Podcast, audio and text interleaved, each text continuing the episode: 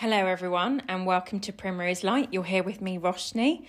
So, after taking a few months' break, I am back. So, a very warm welcome to you all for season three.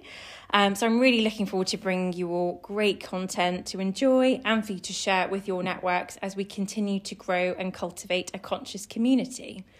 So, I wanted to come back with a bit of a bang, and today we're discussing quite a sad and sensitive, but very much a real life issue where difficult choices and life and death took a whole new meaning.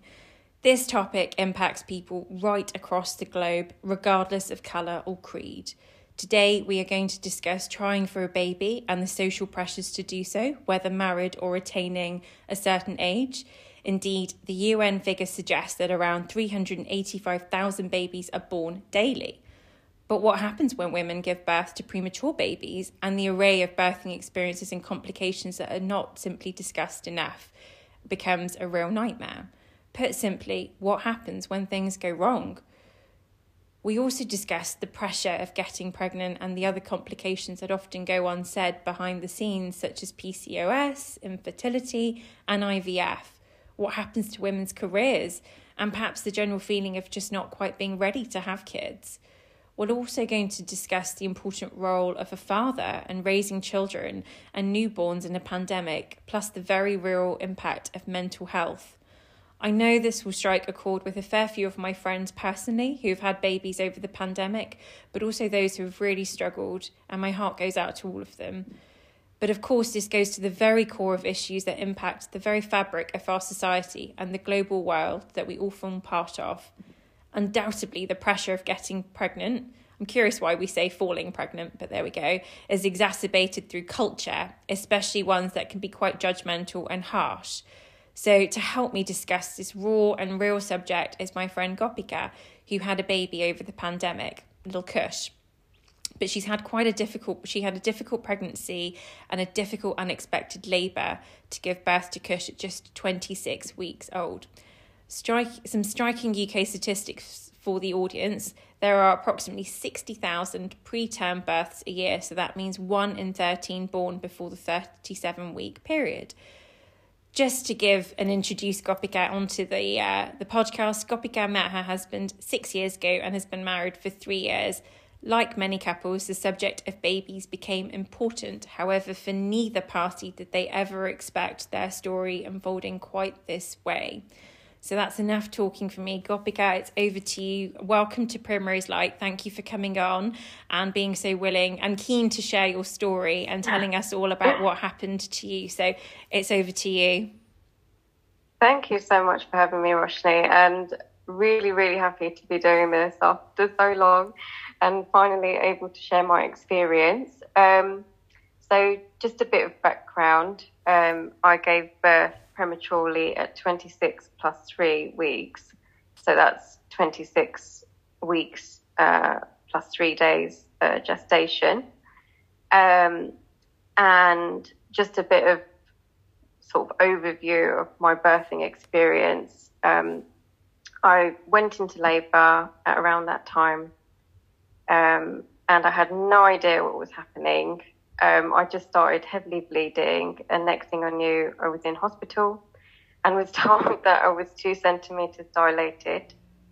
Um, so it was all very confusing, very shocking. I was very, very confused. Um, all of the emotions in one, um, panicking, uh, wondering what's going to happen. Um, at that point in time, when I started bleeding, I honestly thought that, okay, this is it. This is the end of my pregnancy. I've lost him. Well, not that I knew at the time, but I lost little Kush, but he's still here and and uh, very very well. Um, but so around that time, it was just I can't even begin to think about how I felt. Um, it's all a bit bit of a blur, um, and I, I just, I had no idea what was going to happen. Um, really, really scared. Um, it was actually the second time that I bled in my pregnancy. Um, so the first time was around 14 weeks. Um, I had almost like a period around 14 weeks. Uh, I went to triage at our local hospital in Barnet, um, got to Barnet, um, was told that everything's fine. Um, the placenta wasn't quite visible yet, but was told to wait to my uh, 20 week scan to see whether the placenta was in the right place. Um, and I was sent home and everything was fine. And I was just put on bed rest for a week at home. Um, and luckily the bleeding went away, everything was fine. 12 weeks later, around this time of gestation, uh, when I spontaneously went into labour uh, and obviously saw the bleeding again, the panic just came back. Um, and I'm just a bit lost for words at the moment because it was such a scary experience. Um, just to think back about it. Um, but yeah, like I said, it was just a bit of a blur once I did get to hospital. Um, I was admitted, it was sort of, I think it was about 11 p.m. the night before. So this was 26th of September 2020.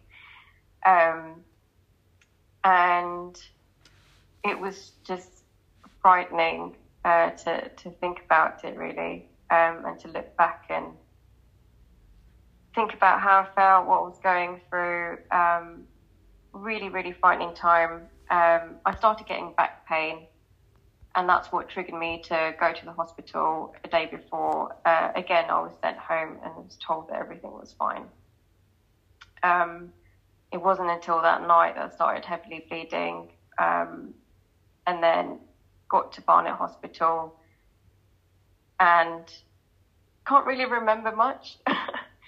um, there was a few moments where I do remember one specific, very key moment where my husband Raj uh, was told that he might lose one of us, and was told to make the decision uh, as to who he would choose to save if that situation did arise. Um, and we just we just panicked. We were we were incredibly emotional. Uh, Raj told me call call home, let everybody know that you love them. And it was just absolutely frightening. Uh, I was losing more and more blood. Um, I think I was three centimeters dilated by then. Um, baby's heartbeat was fine throughout, luckily, um, but just incredibly emotional, incredibly scary. no idea what was going on.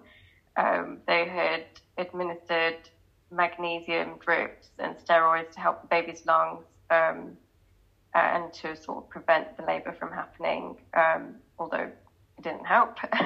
the next day, I was then four centimetres dilated, and at that point, it was quite severe.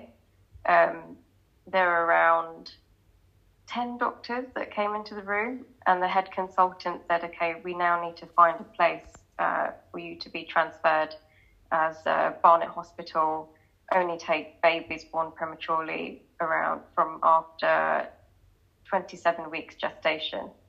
So I was 26 plus three, so not that far off. Um, but I still needed to be transferred to a level three hospital.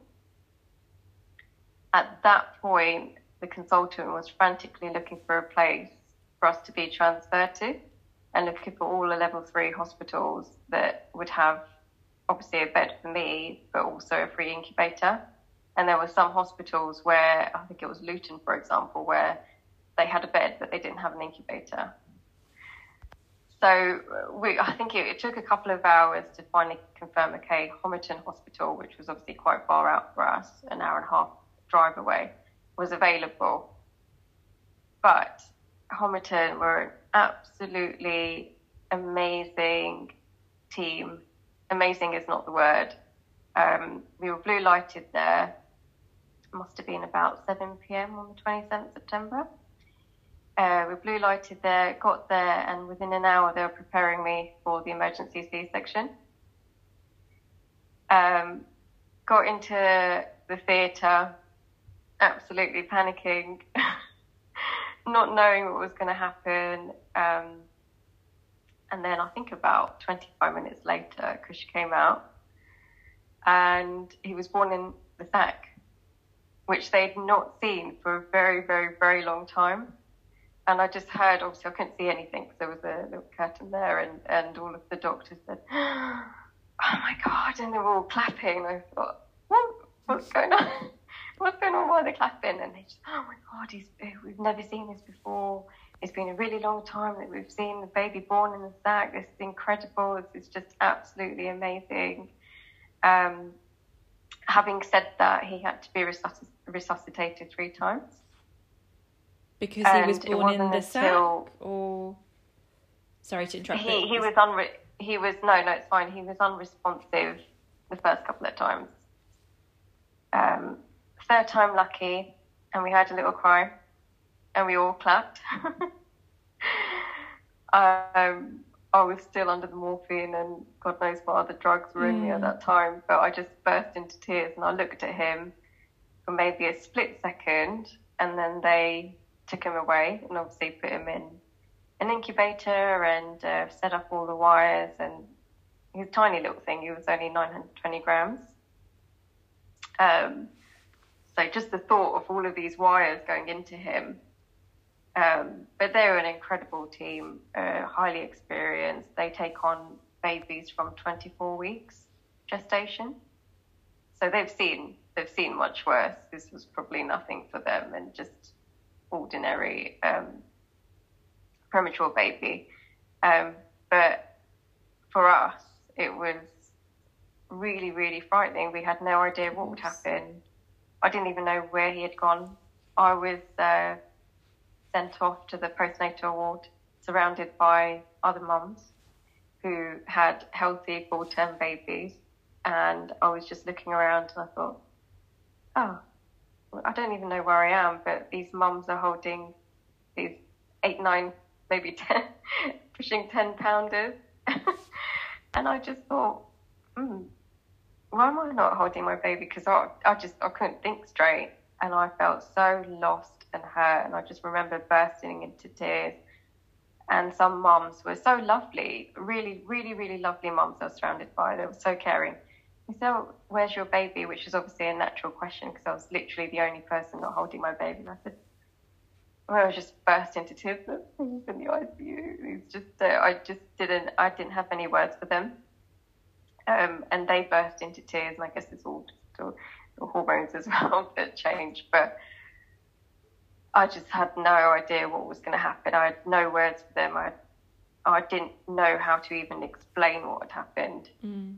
Um, and then I probably rested for a bit. Um, must have been about six hours later when a consultant, neonatal consultant, came to the ward to say, "Could you please express some milk to me?" And I thought, "Hmm, I don't. I wouldn't even begin to know how to do this."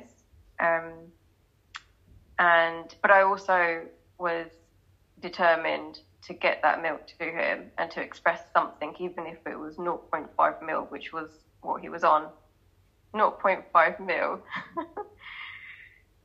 it was just incredible. I just can't believe that that's literally all he's having. It's still baffling to think about it now that he was only having 0.5 mil of milk. Um, but I managed to get it. I was really determined. I thought, no, by hook or crook, I'm going to get this milk to him. Even if it is a couple of drops of colostrum, it's fine. And I could barely walk. I could barely stand. Um, could barely pull myself together. I had this gown on. I just remember I just waddling down the corridor to get this tiny little bit of milk to him. But I knew that it was, they say it's liquid gold, and I knew that that was really, really precious to him. Um, and obviously, when you're a mum, you, all instincts just kick in, and that's it really. You just do everything you can for your child. Um, I was in so much pain, but it didn't bother me. I just, I was just, my mind was set on getting that milk to him. And this was not even, this was probably seven hours after I was transferred to the ward, which was crazy. And I guess uh, the, the next couple of nights, were really, really, really difficult. Um, I could just hear babies crying around me. I couldn't sleep. I was so worried, um, confused, uh, guilty, all sorts of emotions. And I just remember saying to to the doctor that I just want to be discharged. I want to go home. I want my own bed. I want a shower.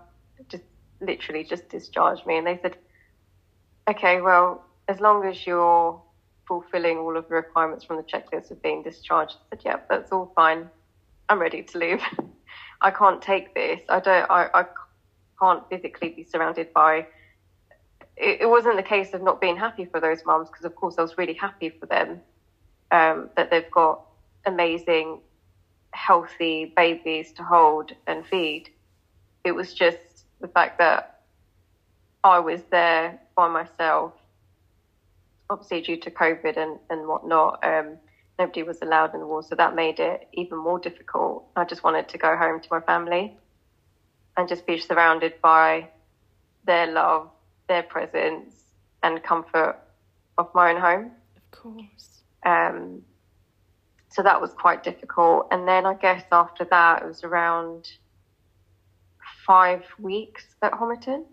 So it was 1.5 hours each way. So three hours worth of driving every day for five weeks. Um, so that was quite difficult. Um, and then not knowing what would happen was quite difficult. Uh, the confusion around neonatal units and how they operate, and getting to grips with wires and oxygen and different levels of support, um, charitable organisations, um, pumping, expressing, time surrounding that. Um, general well-being, mental health, everything in one. and literally just, I guess, um, the common feeling uh, that Raj and I had was just a feeling of helplessness. Literally just sitting and watching Kush grow in a box, not knowing what would happen, not being able to do anything for him. Um, but I guess the positive side of that was one, I could give him my milk. And when other mums were unfortunately not able to do so and were struggling to even supply their babies with milk. And two, um, this is this is uh, uh, this is common in, in neonatal units is the kangaroo care, where there's a lot of benefit. There's lots of research that's done around this, where there's a lot of benefit of holding the baby on your chest, whether it's for a few minutes or just getting that that comfort and that smell of their parents. It really helps them to grow. It helps their breathing. There's a, there's a lot of reasons as to why that's so beneficial. Um, and it was a most amazing experience. I think we we first got the experience of that two weeks after he was born so around early October. And that was difficult in itself to actually hold our baby two weeks after he was born, mm. whereas most mums out there get that opportunity straight away. Of course. That was very, very difficult. Um, having said that, and I always like to look at the positive side of it, at least we had the opportunity to do so. And it was absolutely incredible. Uh, sometimes we look back at the pictures, and I can uh, I look at that picture where we first did that kangaroo care, and just placing him. I mean, he was probably a kilo by then, but the feeling of holding my baby and just having him, having him on my chest, even if it was just for a few minutes, even if it was with all of the wires connected, it just felt so surreal. Um, and and there was always that level of ah, we don't really have any control. This is our own child, but he's being cared for by all of these amazing nurses, but we have no control over what's going to happen or how long we can hold him for at that at that specific time. It was quite limited. He was really small, understandably but to let go of him and put him back in the incubator and say bye to him and not know what's going to happen overnight was just the scariest experience ever. Um, and there were a few instances where we were called late at night to say, okay, Kush needs a blood transfusion. Um, I think it happened four times. So he had four blood transfusions. Um, and that was really scary. We would get home and thought, okay, yeah, everything was fine. It's just a case of him growing, and the next thing we get a call out of the blue. It's it's extremely common thing to happen uh, to for them to have a number of blood transfusions before they get discharged, but at the time we weren't aware of how common that was. So we were just really, really, really scared, and we couldn't sleep. I think the first one we, we uh, the first one we got a call at eleven at night, and it was the scariest thing. I just I just thought, oh my god, how long is it going to take? How's he going to be? Um, obviously, this will impact him positively, but I couldn't sleep just thinking about it. Um, obviously, as the time went on, things got easier. Um, we knew what all the wires were for. We knew um, what to look out for. Um, we were able to advise other parents who had just come onto the unit, and things definitely got easier. We were quite positive about it after that. Um, and then the doctors were very reassuring as well. They're absolutely amazing. So we spent the first five weeks at Homerton, and then we got transferred back to our local neonatal unit at Barnet, Starlark.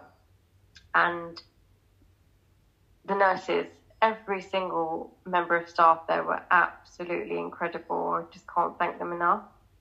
They were absolutely amazing. So warm, so friendly, so caring. And I mean, the NHS is just amazing. It's just the, the staff are just absolutely incredible at what they do. Um, 12 hour shifts, not being able to eat sometimes you see it firsthand and you just think, uh, you know what, the NHS are just amazing at what they do. Amazing is not the word, um, especially when we saw what the neonatal staff do and what they did for Kush. We could never repay them. Because, yeah, just, just absolutely, they kept us going. They really did keep us going. We had a laugh with them.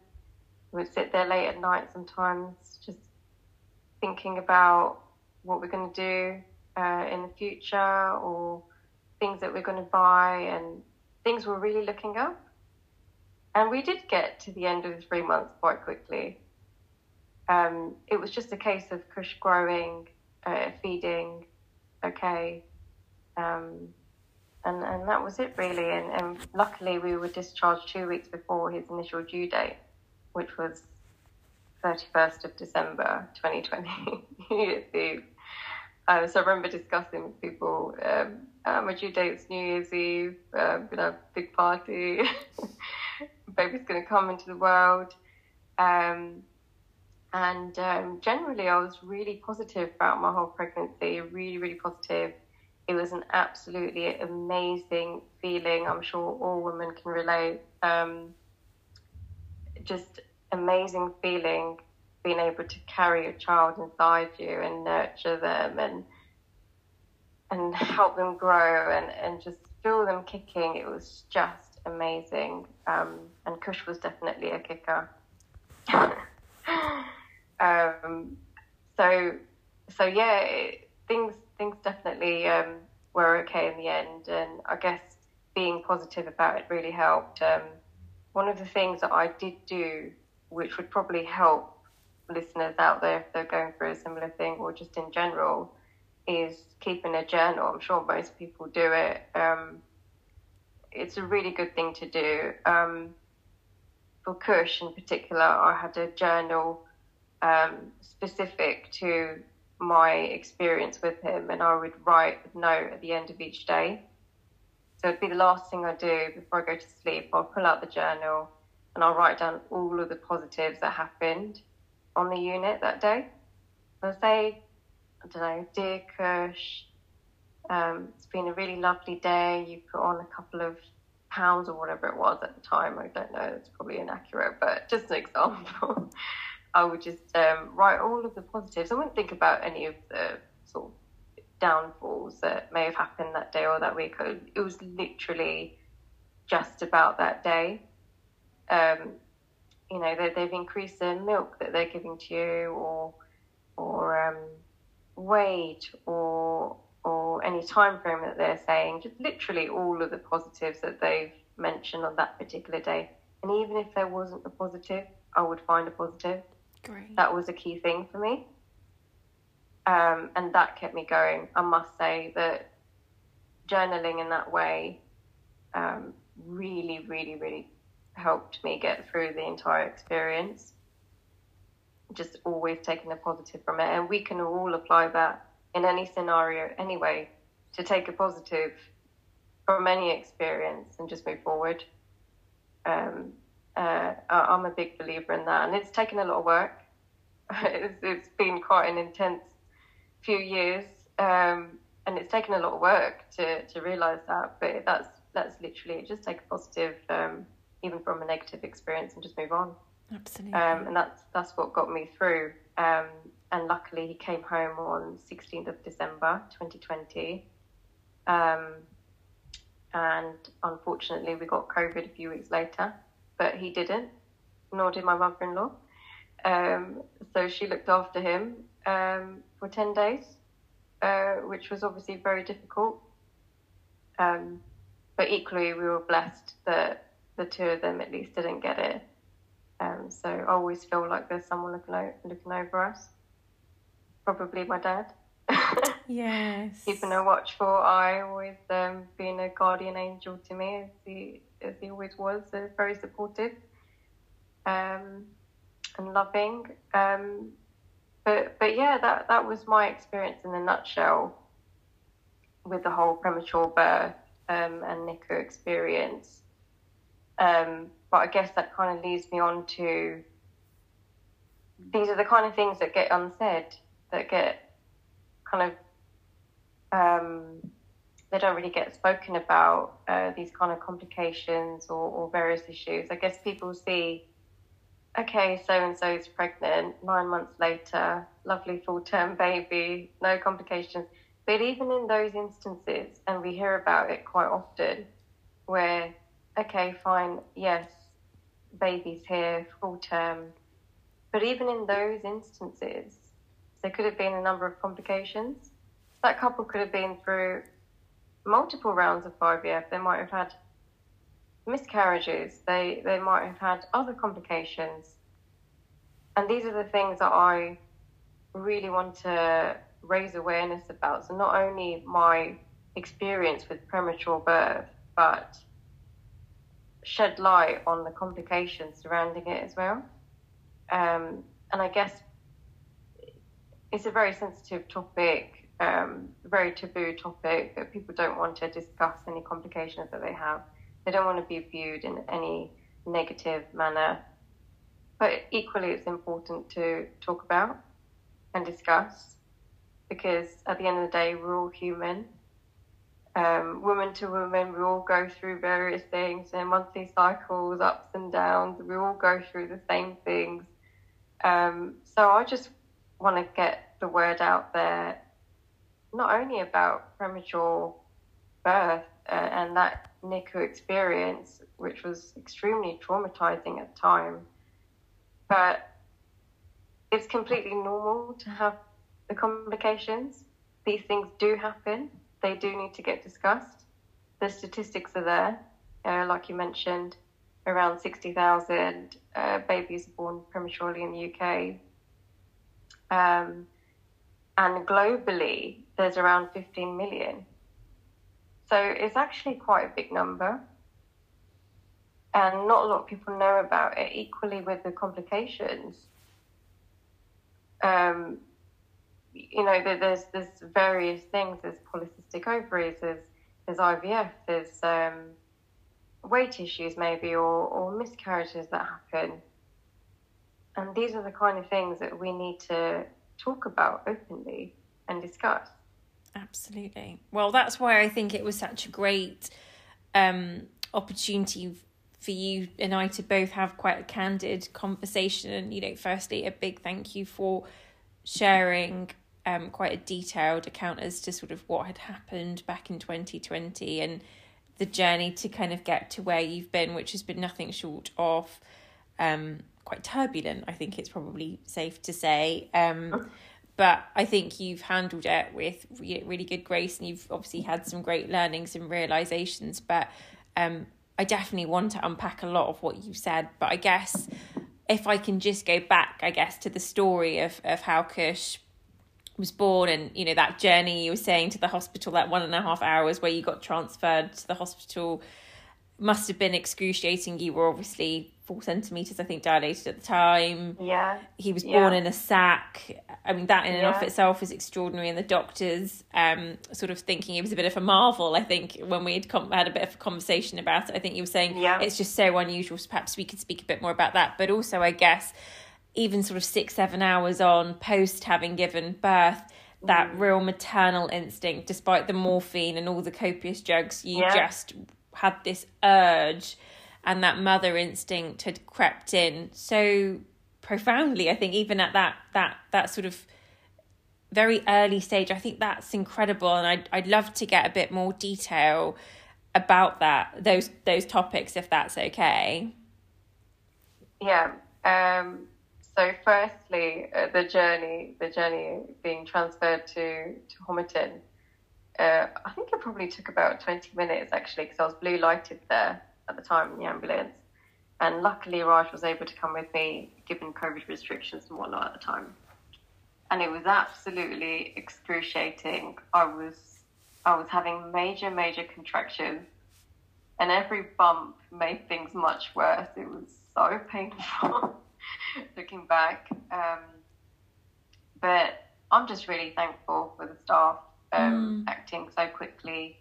Um, even taking it right back to when we called the ambulance, they came within five minutes. And, and like I said, I just can't thank the NHS enough. Absolutely.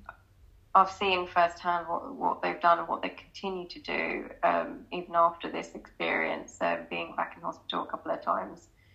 Um, secondly, having to produce that milk six hours later. Absolutely. Um, was a shock to the system. But like you said, maternal instinct just kicked in. And being a mom, I'm sure every mom feels exactly the same. It is the most incredible, life changing experience. And I wouldn't change it for the world. I'm so, it is just such an amazing experience um, to be a mom and to give back to my child and provide for him and care for him. I just love every minute of it. But at that particular moment, yes, it kicked in straight away. It kicked in straight away. Mm, absolutely. I mean, look, everything you've said is is so important. You know, the message about the NHS. God bless our NHS. They are an incredible bunch of self, you know, of serving us all. You know, whatever it might be, and they are they're not praised enough or no no amount of praise i guess could ever do them justice so i i think that's a point really well made but i guess the the point around mothers you know i guess it's mother's day next week it's a big tribute yeah. and, and an opportunity to say thanks but i guess something that i'm just kind of going back to that question i asked you around the the sac and and kush being born in the sac yeah am i right to think that that's quite rare from what you've said that's that's extremely rare. Yeah. Is that a complication or how does that come about? Because I think just the circumstances if I guess, your birth um, yeah. were a little bit unusual to perhaps most, if that's again fair to say. Yeah, definitely. So, whilst I didn't get the typical sickness um, and I felt extremely positive and blessed to be pregnant, and loved every minute of it, apart from the couple of times where I did throw up. Mm. but other than that, um, I was fine. It was just alarming to see the bleeding at 14 weeks. Sure. Um, I did actually have a debrief uh, a few months ago uh, which was unfortunately a year after I gave birth. But the waiting times were quite long. I finally got a referral to discuss exactly what happened and why I went into labour so early. Mm. Um, so it's, it's quite a, a, personal story, but equally, I'm very, very happy to share if it's going to help any mums out there. Um, so I had something called placental abruption, whereby my placenta detached from the wall. So when the placenta came back uh, after all the testing was done, they found a bruise behind my placenta. Um, so that was to say that there was obviously some blood loss prior to that, um, and that would explain why I bled at 14 weeks. Um, because the doctor did say to me, Did you get any bleeding before this? I said, Yes, I did. I got bleeding at 14 weeks, even if it was a much, much smaller amount than what I got, 26 plus 3. It was still present. And they said, Well, yes, it was evident that there was something wrong with the placenta early on. And that happens so that by itself, chance or? Yes, so it's just, um, it, you know, like they say, um, it's just one of those things. Um, there's no real explanation for it. It's just one of those things. Mm. And it is a very, very rare thing to happen, the placental abruption. Uh, likewise, very, very rare for a baby to be born in the sac. It is slightly more common for preterm babies, um, but for a full term baby, much, much less common. It's a really rare occurrence, but a positive thing because, of course, he was surrounded by the waters and getting the nutrients to him and being protected by that. Had my waters um, uh, had my waters uh, break at that time, he wouldn't have been surrounded by all of that goodness. Mm. So it was just incredible that he was born in the sac and he was protected so we feel like it's literally just our little miracle and miracle, yeah. Protected by God, protected by a guardian angel. So your your waters wouldn't have broken in the same way, presumably. Is that right? You'll have to forgive my ignorance on no, this. No, but... no, no, not at all. Even even I was. It took me a long time to get my head around it as well. Um, um, being a first time mom and, and, not really sure about these things. Um, so sometimes with premature labour, the waters can break early. I had, I definitely had some uh, friends on the neonatal unit who said that, okay, uh, at 28 or 29 or 30 weeks, whatever the gestation was, their waters did break early. Um, and that's a more serious situation. I suppose a placental abruption was also serious, but not, it wasn't as severe as it could have been uh, luckily enough. Gosh, such an extraordinary, I think, story, Gopika, and obviously you've all endured so so much um, as far as you know the whole process, and obviously there's nothing comparable to the pureness of a baby. You know that baby scent which you sort of described in the kangaroo in the kangaroo yeah. pose by your by your chest and you know their dainty little fingers and toes and giggles and oh, smiles oh, and you know. it's just amazing. It's just the best feeling in the world. Mm. and i think the nice thing about babies is they probably don't whilst they don't give you very much time to think you fall so quickly in love with them and you realize just how much they love you back. But but certainly yeah. it took a while to to get there given the story you've you've described oh, yeah, which is nothing sort of short of horrific. And I'm really inspired by the fact that you kind of want to share your message as a bit of a beacon of hope and light to other mums yeah, aspiring or going through something difficult and that's exactly sort of what the podcast is has sort of been intended to do. So thank you very very much for sharing that. No my pleasure. I guess sort of moving on to some of the other topics that i wanted to to touch on um obviously you sort of alluded to some of them i.e you know it's difficult sometimes we put our foot in it inadvertently very innocently um, and there's sometimes a lot of pressure around you know getting married you know um, having children um, kind of checking yeah. off the societal pressures, um, but also yeah. the desires that we might feel. Um, and I guess I wanted to explore that concept with you, the concept of pressure and, you know, the the natural progression, I guess, of life, um, but also some of the topics that you said that impact people behind the scenes, you know, painful menstrual cycles, mm. PCOS, IVF, yeah. um, you know, discussions around how you juggle work life. Do you both, you know, take it in turns to look after childcare? Does what does one person give the their career up? Is that invariably the mother? I think there's quite yeah. a lot that that we um we can unpack which I kind of wanted to do next. So I guess just going back to the first bit about, you know, like you said, you and Raj got married, you'd been together six years, um, and were married three, obviously within this time Kush has been born. Yeah. But but talk to us all a little bit about that. Did you ever have the pressure of aunties or, or otherwise asking you about, you know, when when are you falling pregnant? I mean I guess there's this invisible timeline in everyone's heads. um, I guess the question was always there naturally. I'm sure every married couple can relate that literally the day after you get married, the questions start. Oh, when are you going to have a baby? So we did get a little bit of that, but but quite honestly and openly, I had the feeling quite early on, maybe I don't know, eighteen months after that. Uh, the time has come. That's all I can see. I was literally driving every day and seeing pushchairs around me and babies, and that's all I could think about. Um, and the feeling was there for both of us, and it just naturally happened, uh, which we're very fortunate uh, about. Um, but but I can understand the pressures are there. I've got friends and family who, you know, they could be together for for ten years or five years or six years or maybe they've been together for much longer before they got married, um, and they've got completely different outlook on life.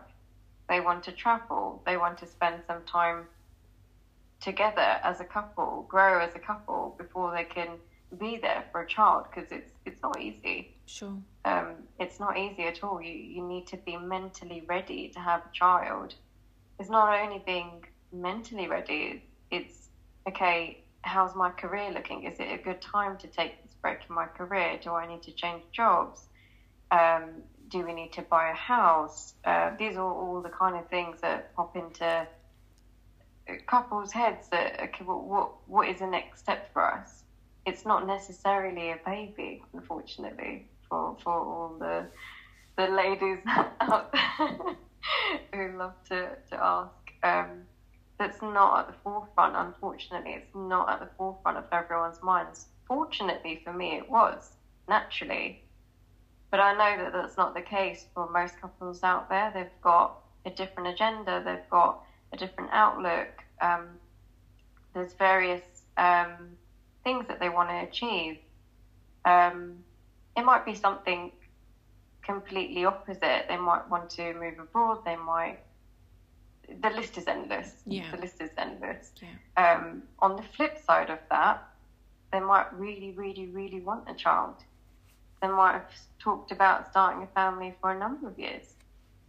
But then there's a complication there of infertility or, or I don't know, polycystic ovaries or um, needing to go through the IVF route. Who knows? Uh, it's not our, in my opinion, it's not our place to, to pry. Um, and I've never been that type of person to ask a married couple or any couple, what's the plans for you? When are you going to start a family? What's your outlook on? It's none of my business as long as they're happy. That's the main thing. Um, and I've always been a strong believer in that, that as long as people are happy, so be it. Let them let them be happy. It's nice to see other people happy. It's nice to see them flourishing. If they choose to share anything personal, then that's their choice. I would never ever pressure them to share anything with me. Um, I don't think that it's my place to ask any personal questions.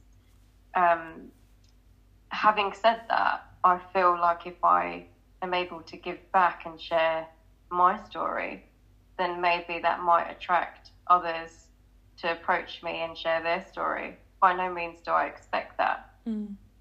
But I hope I can help others out there with this real life experience and sort of bring to the surface these various issues um, and speak about it more openly.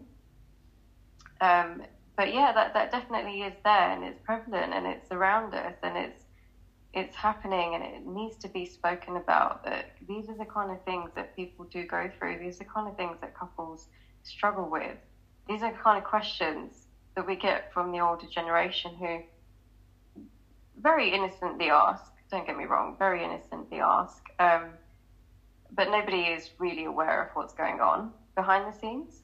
Um, that that's the bit that needs to get spoken about absolutely and i think you you know you made a lot of really important points um, around um, you know, having your, your house in order perhaps you need a house in order to have a child first right so yeah, exactly. you know very practical things you know, where are you in your career um, and hmm. interestingly, I guess women are having children later on in life, and that has a consequence, yeah. kind of um, on their physical health, whilst they might be more settled and maybe have more financial stability. That in turn obviously mm. presents different problems on their health front, the health of themselves, yeah. the baby.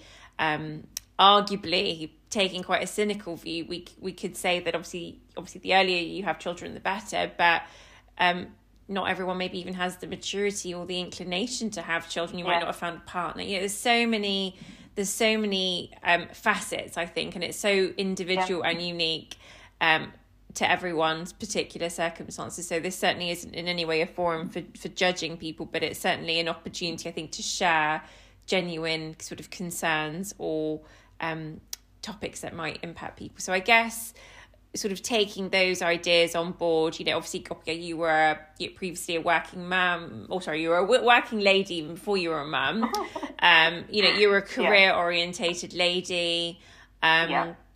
sort of i remember you were doing exams and you know obviously what yeah. what shifted i guess for you to sort of turn that maternal hat on and and was it a difficult decision in any way for you to um perhaps take a back seat, which which is I think what you've particularly done. But I appreciate that might not be the case for for everyone. But I'm just curious yeah. for you to sort of share your story on that. I guess it just it, it just naturally happened. Um, I became qualified back in August 2019, and it was shortly after I just I just had the feeling. I just we, we just had the feeling, and it just came naturally for us um, that we want to start a family. Um, and it was just there. Um, I don't think uh, in this day and age, um, you know, the companies are very flexible, very supportive. Uh, there's lots of options for childcare out there as well now. It's not like back in the day. Uh, it's very different for, for our parents, obviously. Um, yeah. But it's not always the case of, okay, there's always what I'm trying to say is there's always options out there. Um, if you choose to have a child, um, how long your maternity leave is for. It's you don't have to take the 12 months. I mean, I didn't go back until 40, uh, about 14 months later, I think. But it's entirely up to the individual. Mm. If the individual says, oh, "I want to go back after three months," they go back after three, after six. It's entirely up to them and how they feel. Um, me personally, I felt that okay, well, the first three months of Kush's life were in hospital. Uh, I would like to enjoy at least nine, ten months with him at Absolutely. home. Yeah. so that's the other thing, actually, um, that is quite interesting, and I, I think it's been debated quite heavily. Is that women normally get twelve months uh, on average uh, of maternity leave but for parents who have had a baby in the neonatal unit, you're not at home for 12 months with a baby. Yeah, that's a great, you're, a great point. For us, it's nine months, nine to 10 months. And that is something that, like I said, is being heavily debated. And uh, hopefully things change for parents in the future because that time you can't really count that time. No, that's a really fair point. Actually, I, I hadn't thought about that, mm. but that I can see absolutely now that you've said it why that would be um, debated. So thank you for for sharing that. Yeah. I guess the other thing that you know we said we'd speak about um, was sort of the role and uh, the important role of a father. Obviously, a lot of focus and time gets put quite rightly obviously on the mum and the baby and often yeah. the the other party to that is the father who who probably doesn't get as much talk time um now yeah. now talk talk to me I, I guess about what you found through that experience about you know the importance and um, the importance of a father, but also the support that they receive, and is that mm. adequate or in- inadequate in your opinion? So, what I found is so after Kush was born, obviously a lot of people asked Raj or asked me, Are you okay? Baby okay? And it was a constant, How's mum? How's baby? Uh, what about dad? it, you know, there, there's three of us now. Um, so the question should be asked how's mum, baby, and dad? Yeah. But the constant question uh, is always how's mum and baby? Mm. And that kind of hit me. I thought, well, hold on a second. You know, dad's got emotions as well. It's not been an easy experience. Um, and, and I guess that kind of there's a general thing where men's mental health doesn't really get discussed. I know there's been a lot of topics about it and a lot of debating going on, um, and loads of different posts and, and various articles surrounding men's mental health. But we're all human at the end of the day. Yes, you know, women love to talk. I mean, I could talk for hours about about various things. I'm sure Raj knows. but women are generally known to to talk about how they feel, but men's feelings don't often get discussed, and it's very easy for them to say, "Yeah, everything's fine," mm. because unfortunately, that's how they're perceived in society. That you know, men men are typically or were typically known to be the the breadwinners and the providers and the pillar of the family. Yeah. But times are changing. Men and women are, are very much equal. Um, and roles are changing. Women are, are, are very much a, a big and strong part of the society. Um, and like I said, we're all, we're all human. We've all got the same feelings uh, yes, a woman's body has changed a lot after giving birth. Uh, yes, there's various hormones that are changing as well. But it's a unit at the end of the day, and that's something that shocked me. Mm. Um, so I guess my opinion on that is the question should always be asked how everybody is, and not just mum and baby. Great. Um, that's something that needs to change. Um, and men's roles are obviously very, very different compared to, to how it was back in the day or previous generation, where fathers are out earning, being the pillar of the family, providing for the family, going out to work, whereas the woman is at home looking after the child, breastfeeding, cooking, cleaning, all the rest of it now roles are becoming very much equal and have been equal for quite some time. Where for for us, for example, Raj was doing the night because he still wakes up at night.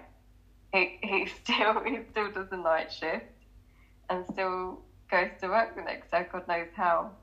Um, but that's how it is for us, and I'm sure it's the same where the roles are very much equal now in, in all families. Mm. It's not how it was for our parents. And what do you make of that? Because I think that's absolutely right that, you know, it is a unit, it is a team endeavour.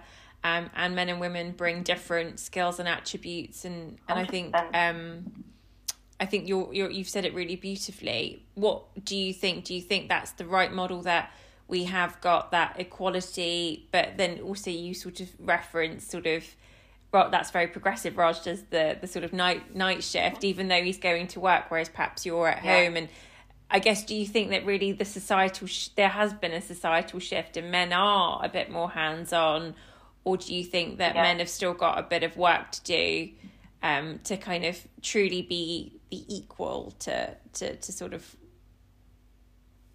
well, I don't want to upset anyone out there.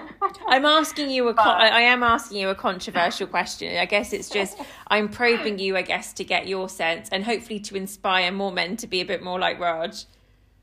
Yes, no, no, I am blessed. I am blessed to have a husband like him. Um, but no, the, the role should be very much equal. Um, you know, we're, we're all a team. Um, whilst mothers and fathers have different roles and responsibilities. At the end of the day, it, it's the teamwork that drives us forward, as with anything. Um, you know, we've all got our strengths, we've all got our weaknesses. You know, as a couple, we feel that, okay, that's your strength. Um, you know, I could say to Raj, okay, that's your strength. I'm not very good at that. Could you do that for Kush? Or he would say to me, yeah, I'm not very good at that. Do you want to do that for him? And I'll do something else. It's very, it's very much about teamwork and playing on strengths and weaknesses. I think that's brilliant. And utilizing that. And I think that that can be applied in a lot of situations, uh, especially at work. It's the same sort of thing in a team. You know, you, you see around you, okay, uh, Joe Bloggs, you, you're, you're good at planning things, you're good at organising. Uh, it, it that that's the way you can work collaboratively. Yeah, I agree. Um, and and drive things forward in any situation. And the best place to start is at home. That, that's my opinion. I think that's a great answer and well done for, for, for doing it. I know I asked you a bit of a hard question, so well done. Well well answered. I guess um so though discussing that broad theme about men's mental health and um, kind of, mm. I guess, going back to, I guess, what was very traumatic for, for both of you, yeah. the, the birth of Kush and that process. Was there much support? Obviously, we credited the NHS, but I'm just curious to know yeah. were there any resources or were there any support?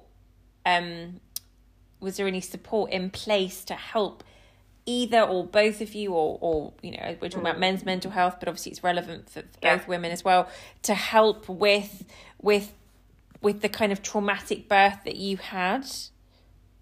Yeah so um, two things. Uh, one is just a general uh, comment. Um, bliss is the uk's leading charity uh, for premature birth. Um, we were informed about Bliss uh, quite early on, actually, when we got to the unit, and we were handed leaflets. Um, they, I think, at the time, I could be wrong about this, but I think they also offered some type of accommodation. So if you had to visit a hospital that was quite far out, you could they they could source accommodation closer to the hospital and you could stay there. So there was that level of support from an external body. Um, from the hospital themselves, they've got a birth reframing, re, sorry, reframing clinic, um, whereby women who have had traumatic births doesn't necessarily have to be uh, premature birth it could just be a traumatic experience. Sure. Uh, things happen at full term as well, and that often gets unsaid and unspoken about. Um, so yeah, two two things: uh, one, the external body bliss, and two, uh, the reframing clinic. Brilliant. Thank so I think I think that's really useful that they have that in place. Um, specific to the hospitals, um, at Homerton, they had separate rooms where parents could actually stay overnight. I think there was only maybe one or two. Uh, uh, and then at Barnet, when we got transferred, which was unique to Barnet, Starlight Neonatal, and hats off to them. Um, just before getting discharged, um, when you're close to getting discharged, they'll inform you that, okay, you're almost ready to go home. Baby wants to feed on demand. You need to stay in the hospital now. So they've got these, they call them the ICR rooms. The, they're called, uh, so that's uh, short for individualized care rooms. So Barnet Starlight Neonatal Unit have got individualized care rooms, so ICR rooms for short uh, whereby you can, they call it rooming in with a baby just before getting discharged. So, two weeks before Kush got discharged on the 16th of December, I roomed in with him and I was able to feed him on demand and get used to caring for him, um, which was a bit of a shock to the system at first because it was two months of getting used to the nurses looking after him, knowing exactly what to do in each situation. And there was a few times where I was sort of panicked and thought, "Oh, I'm not sure what's happening." He was still attached to one monitor at the time. He still had his tube through his nose, the NG tube, um, providing him with the milk. Um, so it was a, definitely a very stressful but interesting time, and amazing time to bond with Kush mm. before we went home. And I can't thank Starlight enough. And I'm really grateful that we were able to actually have that hospital nearby, being the closest one to us, because they're the only neonatal unit in the UK that have those ICR rooms. Otherwise, it's the case of um, literally taking your baby from wherever they are, whichever nursery they're in, put them in the car seat in the unit and take them home. And then get used to it at home. And I just can't uh, imagine what that transition would be like because I had the privilege of rooming in with him in the hospital, getting used to his routine, feeding him on demand, bonding with him, and then going home. So that was a really good stepping stone for me. Um, unfortunately, partners were not allowed. They were only allowed to visit at certain times, I think it was. Um, but it was a really good way for me. So, so when I got home and when he was discharged, that okay, it's time to feed him. These are the timings. These are these are the various medications that he needs to have at this time.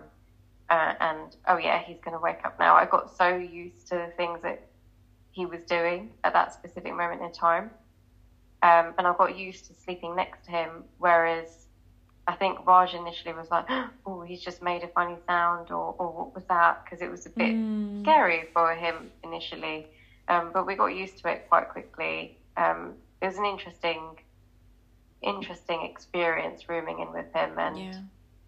uh, like I've said a million times on this podcast, I can't thank NHS enough, and I can't thank Starlight enough for, for what they did and during that time it was a really incredible experience mm. and a positive one. I'm glad. I'm glad. Um, I guess you mentioned feeding um, a couple of times yeah. in in that um, in that last bit, and it would be really helpful to understand a bit more about. Obviously, they say mother's milk is is the best. It's liquid gold, and yeah, um, yeah. you know, versus formula. I mean, but yeah. equally, it's very painful. It can be difficult. It might not always be an mm. ample supply could you talk to us a little bit about that experience for you and perhaps what's yeah. normal, what's not, to the extent that exists? Yeah. So I'll go back to the point I made where Kush was initially on 0.5 mils. Yeah. Thereafter, my milk supply was amazing. I was very, very, very fortunate to have a really, really good milk supply. Um, and in the neonatal unit, they provide bottles, sterilized bottles, um, and express milk needs to go into them only. And I remember we used to bring in gallons, gallons of milk, and I we felt helpless at the time. But when I was bringing in those bottles to him, I felt amazing. I thought at least I'm doing something for him this is the only thing that I can possibly do for him, and I've got all of this milk. Um, but then I kind of felt a little bit guilty because I was surrounded by a lot of mums who were not getting a good supply and were really struggling. And uh, I can imagine it's the stress of it, it's the pressure of it, um, there's various other things going on in the body, um, not eating right, um, not like that was intentional, but just everything that comes into it, I guess that would affect milk supply as well. And um, I had some ladies who came up to me, how are you doing this? How, how are you getting so much supply? What, what are you eating? And I guess for the mums out there, um, I was eating all of the typical Indian foods that you should eat or are told to eat um, after giving birth. So, um, lots of spinach, aubergines, um, wheat, uh, oats, um, brewer's yeast, they say. Um, I was having lactation cookies as well. Literally everything, everything under the sun, all of the lactogenic foods. Um, there's a good list out there as well. Um, big one is fenugreek as well. Um, and just generally being really hydrated, um, two to three liters of water a day. Um, but I guess the, the most important point that I want to make, um, and this is in general, is the mind is a very powerful tool what you think becomes true. The more you stress, the more stress comes to you. The the more positive thoughts that you can put out there, the more positive thoughts come back. Um, so throughout the experience, which I touched on as well, we were very positive. We were very forward looking. Um, initially, I was feeling guilty, but um, overcame that quite quickly because the doctors were so reassuring. Um, and I think it's that positive mindset as well that plays a part in everything that we do. Um, and I did feel a little bit guilty, and I thought, gosh, these poor mums, all they want to do is provide milk, and, and I'm able to do that. Maybe I can give a couple of bottles to them. but I didn't realise it was a case of no, no, they, these bottles need to be pasteurised, they need to be sent off to a centre. I can't just hand over a bottle to another mum as much as I really wanted to help them because I did feel guilty that I had such a, a massive supply to the point where we had to buy a freezer to store the extra milk. Um, but yeah, just the, the, the points to take away from that is um, look up on lactogenic foods um, and make sure you're having those. But most importantly, just stay positive. Just stay positive and, and think positively and don't take any stress. And uh, I'm saying that very easily. And it's taken a lot of work to get there, but just put your mind to it and just sort of think about all the positives. Wonderful points. No, thank you, Gobika. That's really, really um, inspirational and um, wise. And I think when he was talking about sort of staying positive, I was also thinking actually through that breastfeeding process, like you said, you had gallons, but lots of mums sadly don't have that. But actually, like, yeah.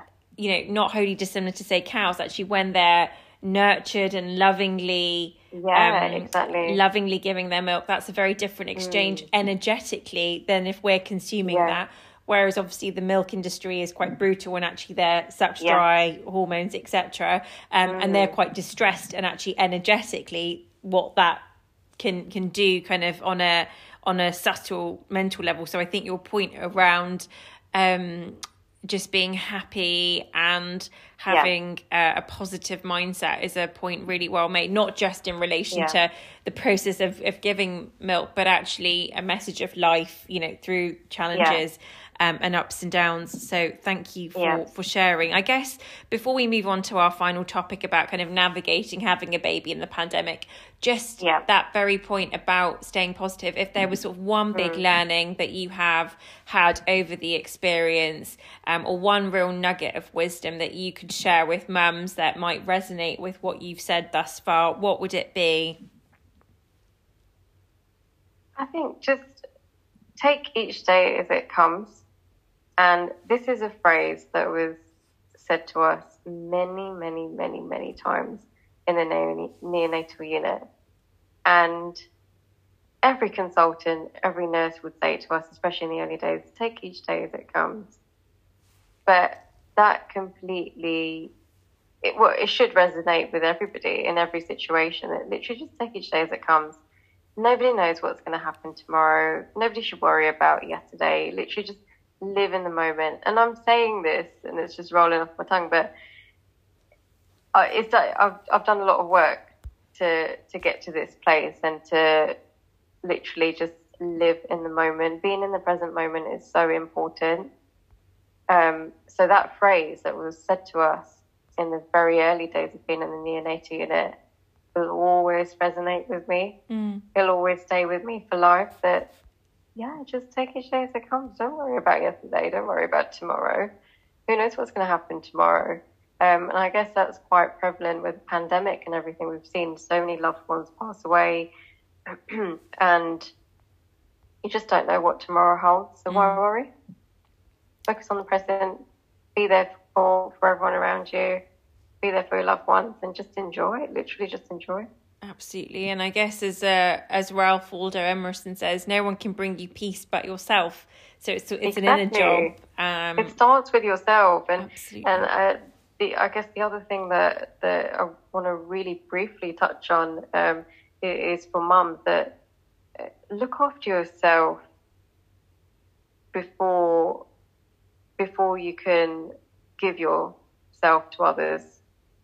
That that's a big one. So you know, even if it's just a shower or or something really calming for you, whatever it is um, that you find calming, relaxing um, going for a walk before the kids wake up. And I, I'm saying this very easily, but you can still do it throughout the day. You know, that quick 20 minute workout, whatever it is to get the endorphins going, or, or sitting and having a, a cup of tea, or just allowing some time for yourself. So, letting people around you take that responsibility as well, sharing the responsibilities uh, asking for a helping hand, um, but most importantly, looking after yourself. Mm. Um, and I guess I, I, could take it back to um, when you're on a plane yes. and they say to you, put on your oxygen mask first.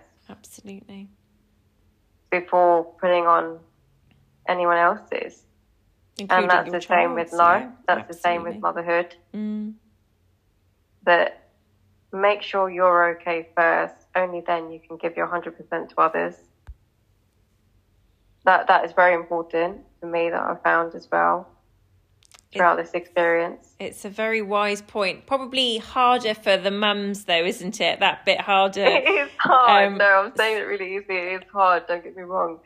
But if you can just find that, even if it's five, ten minutes, it does make that difference to the day. Yeah um, is that you know that quick cup of coffee before they wake up, or a twenty minute workout, or quick walk, sitting in the garden for five minutes, reading something, something that you could do for yourself mm.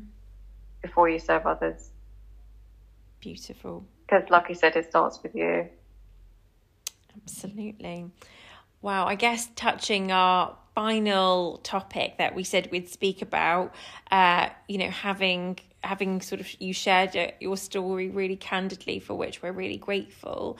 Um, I guess I'm curious to know if you think maybe whilst you, you probably won't ever know, the experience was quite different, obviously, over the pandemic versus having a baby yeah. in normal circumstances. And I just yeah. was keen to get your insight. You know, as I mentioned at the outset, I've had a few friends who've had mm. babies, and they've certainly yeah. described it as a really difficult time you know not being safe to sort of feel like you could go for a walk or you know being separate oh, yeah. from your partner yeah. and you know having to give birth and and the hospital yeah. and you know um doing classes virtually and the list is endless oh, of what they've described but it would be um really helpful for i guess the listeners to understand how that experience was for you. What was the positive the the less positive the real raw account of someone who kind of went through it firsthand?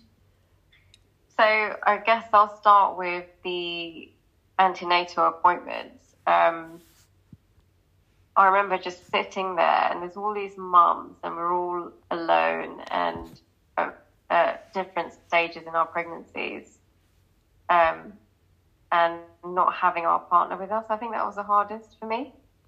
Um, the signal wasn't great in the hospital, so I was literally just texting Raj, and he was waiting in the car. That, yeah, I'm just about to go in. Um, and then once I did get in, I did push the nurses and just say, is there any way that you can come in and just, it was just incredible to see the baby on monitor moving around and, and doing whatever it was doing inside, swimming, whatever it was doing. But um, it was just amazing to see that. I, I was just lost for words, and it would just it would have been amazing for him to be next to me and for him to witness that as well. And it, it was it was quite harsh in the sense I thought, well, we're both in this journey together. Um, surely there's a way around it. And I completely understand various restrictions and uh, obviously under the circumstances, uh, COVID and, and whatnot. But it would have been amazing if, if they could just witness that. Um, the one thing that we were allowed to do um, was record a 10 second clip just a 10 second clip. Um, I don't know how it is in, in, other hospitals, but this how it how it was for me at Barnet. Um, recording a 10 second clip, baby moving on my phone. That was the only thing that I was allowed to do. And I said, "Can I not video call him?" They said, "Honestly, I tried everything, but it's probably so annoying." Um, and they said, "No, I'm really sorry, no video calls either. You could literally just take a video on your phone of the clip." And that's that. Mm. And a couple of pictures uh, from the scan, and that was it. So that was the first thing that I kind of struggled with. And secondly, I mean, this is this is uh, relevant to uh, sort of prem babies. they are susceptible to infections um, a lot more than full term babies would be.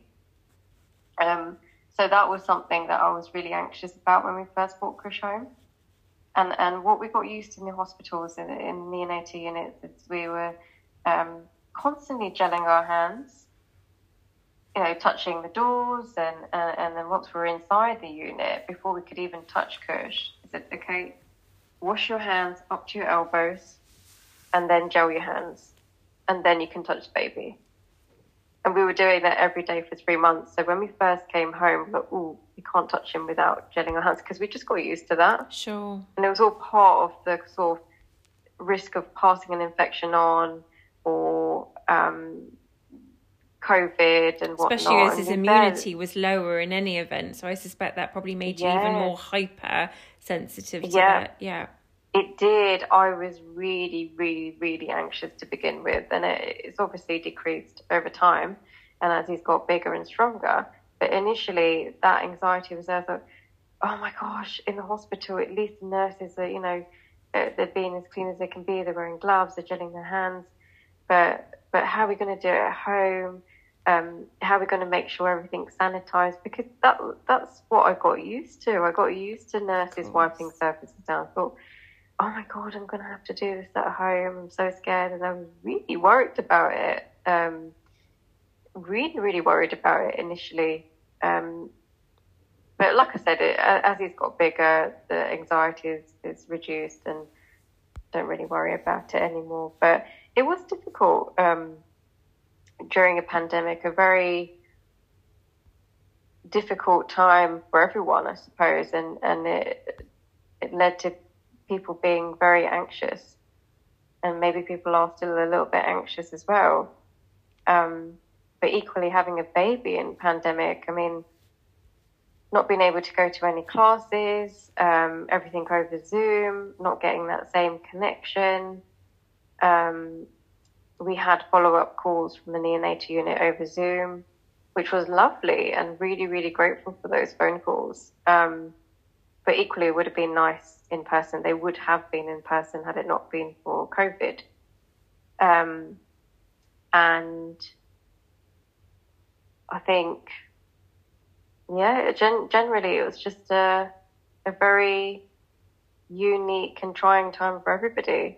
trying to navigate around that and even just taking him for a walk, that anxiety um, that I had, or not wanting to take him out to any places or any restaurants and mm. shielding ourselves as well. We, we shielded quite a lot um, when the pandemic was at its peak. Um, we were shielding and, and obviously being parents, we do anything we can to protect our child. Um, so it, it was never an issue. But there's various things that we had to do to protect him and obviously we'll continue to protect him, but equally throughout this time it has been quite difficult, if I'm honest. Absolutely. Absolutely. And for our mental health as well, it would have been lovely to actually meet people face to face and share that experience. And I don't think people got to actually meet Kush until maybe when he was about six, seven months. That's when we finally had uh, had people around. Which is very him. unique in and of itself, isn't it? Yeah, I guess. Um, normally, um, in normal circumstances, had it been a full term baby or, or uh, pre pandemic, yeah. we'd have people around straight away and, weeks, and yeah. lots of surrounded by lots of family and well wishers. Um, this was a very, very different experience. Absolutely. I mean, I think it's probably a fitting place to sort of almost end the podcast. It's been a unique and different experience, I think, from start to finish. I think uh, really over the course of your whole pregnancy, which obviously yeah. started in COVID, but the whole experience you've had. So I guess you haven't really got another reference point. You know, he was your firstborn, and and obviously yeah. had such an impact in terms of, I guess, how you'll forever see pregnancy and I guess the the story that you share is is is quite something. So I guess just as yeah. a final final note, is there anything that you would share or any resources that you could um, mention? And of course, we'll link them um, at the podcast for anyone that might find this a useful um, subject to understand a bit more on or, or need some support on. Yeah, so fortunately, I had the opportunity of uh, being interviewed by Gulf News um, so I joined a Facebook group uh, called Small and Mighty Babies, uh, which a friend suggested to me, and it was an absolutely amazing place to get that support. That was the other thing that I didn't mention. There was also Facebook groups available. Um, so there's that article that I'm very happy for you to link onto the podcast. Sure. But equally, if anybody wants to reach out to me at any point in time, I'm available. I'm available to talk. Thank you, Gobika. That's really, really kind. And, you know, uh, just to reiterate, you've been so real and raw in your account. I appreciate it's not the easiest subject. And I guess recalling the facts is, is certainly not easy, um, given yeah. the trauma associated. But, you know, I know you've been a real beacon of wanting to share this knowledge and oh, experience oh, so as to help people. Um, so thank you very, very much uh, for taking us through that and, um, you know, sharing with us the, the rawness that, that, that can sometimes um, be the cases as you've described. So I'm going to leave it there, uh, but you know, I just wanted to reiterate our thanks and say I really hope that Kush continues to now get stronger and stronger and that he'll um, grow into a, a, happy young man, sort of knowing the the story and, and backdrop. But I just want to end on a quote, as I normally do, to say, I love these little people, and it is not a slight thing when they, who are so fresh from God, love us. It is the nature of babies to be in bliss a new baby is like the beginning of all things wonder, hope, a dream of possibilities. A baby is God's opinion that the world should go on. So I hope everyone that's been listening, you found that to be helpful. Um, and until next time, we'll speak to you real soon. But God bless. Thank you.